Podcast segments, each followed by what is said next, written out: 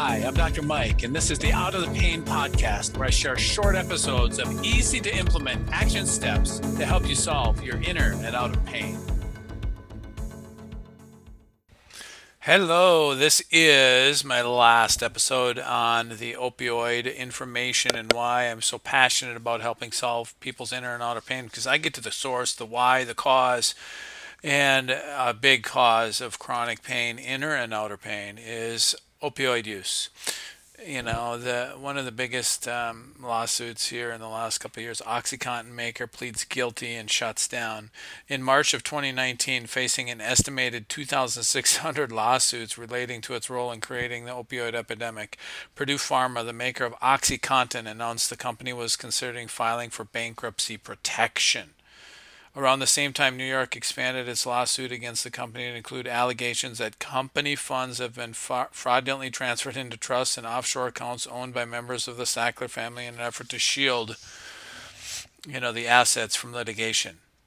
In all, court documents reveal the Sacklers transferred more than 10 billion of the company's funds into family trusts. I'm not saying there's not loopholes. I'm not saying they don't have lawyers on the job, but how does this fall under the fraudulent conveyance statutes, which is attempting to avoid a debt by moving assets to another person or, or legal entity? It boggles my mind. You know, it appears the only reason they got away with this is they found a loophole of transferring their assets offshore.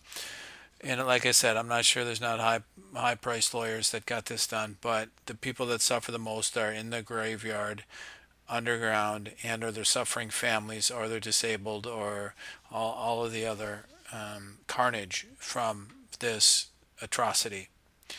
So the U.S. government enters the opioid business, of course. Purdue finally filed for Chapter 11 bankruptcy in September 29, and at the end of October 2020, Purdue Pharma added, uh, you know, they agreed to plead guilty to th- three federal crime charges related to its role in the opioid crisis including uh, violating a federal anti kickback law, conspiracy to defraud the U.S. government, and violating the Food and Drug Cosmetic Act.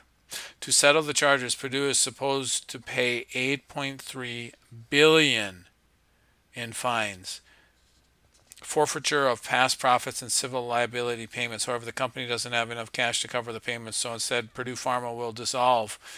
You know, and it's um, going to um, erect a public benefit company. In other words, a government owned, uh, you know, a controlled drug company. The new company will reportedly be controlled by a trust that will balance the trust interest against those of the American public and public health. Future earnings from this public benefit company will be used to pay off the 8.3 billion penalty, which in turn is supposed to be used to combat the opioid crisis. We'll see. Don't don't hold your breath on that one. The uh, Sackler family walks away scot free. The Sackler family, meanwhile, has reached a separate settlement in which they will pay 225 million in civil liability for causing false claims about OxyContin to be made to Medicare and other government health care programs. Wow, what a nice family. While the agreement does not release the Sacklers from potential criminal liability, it seems the family will walk away scot free. And considering they already transferred you know, some $10 billion into their family trust. The 225 million fine is very small, uh, you know, so they won't end up, um, you know, financially hurt at all. Wild times. Penalties, they still won't cover states' claims. So even though 8.3 billion is a record-breaking settlement, states have filed claims exceeding 2 trillion in Purdue's bankruptcy case. 2 trillion. And according to a November 2017 report by the White House Council on Economic Advisors, the estimated financial cost of opioid addiction and death in the US was 504 billion in 2015. According to the White House Council on Economic Advisors, the estimated financial cost of opioid addiction and death in the US was 504 billion in 2015. In addition to healthcare costs, criminal justice costs, and lost productivity due to addiction or incarceration, this figure also takes into account projected lost earnings and the value of statistical life for people who died prematurely. Oh, it's you know, I talk about the money and the stats, but those are real lives. You know, there's families affected, there's employers, employees, and you know, uh, brothers and sisters and husbands and wives and kids and neighbors, and it's it's wild. So here's some in, in, interesting information from the University of Michigan. 38.1 percent, or just over one in three people who misused opioids during their high school years, ended up using heroin by age 35. Data from the National Institute on Drug Abuse also confirms that prescription opioid use is a significant risk factor for subsequent heroin use. Incidence of heroin use was 19 times higher among those who had used opioids non medically than among those who had not used an opioid. 86 for 86% of young urban injection drug users had used opioid pain relievers non-medically before starting heroin.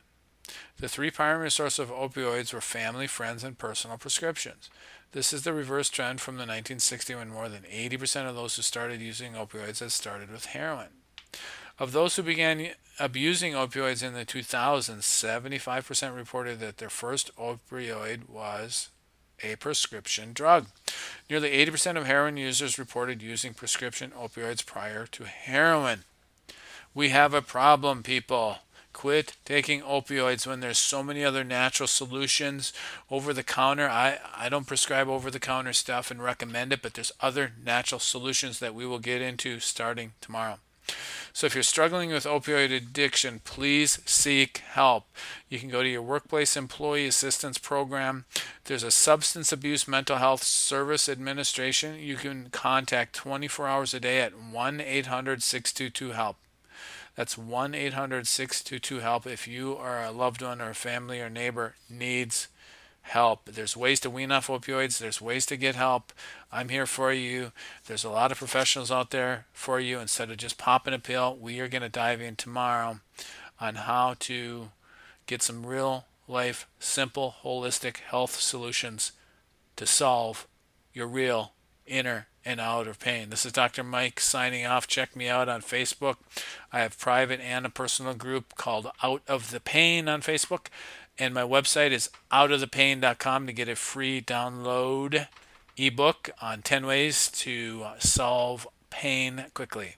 Talk to you soon.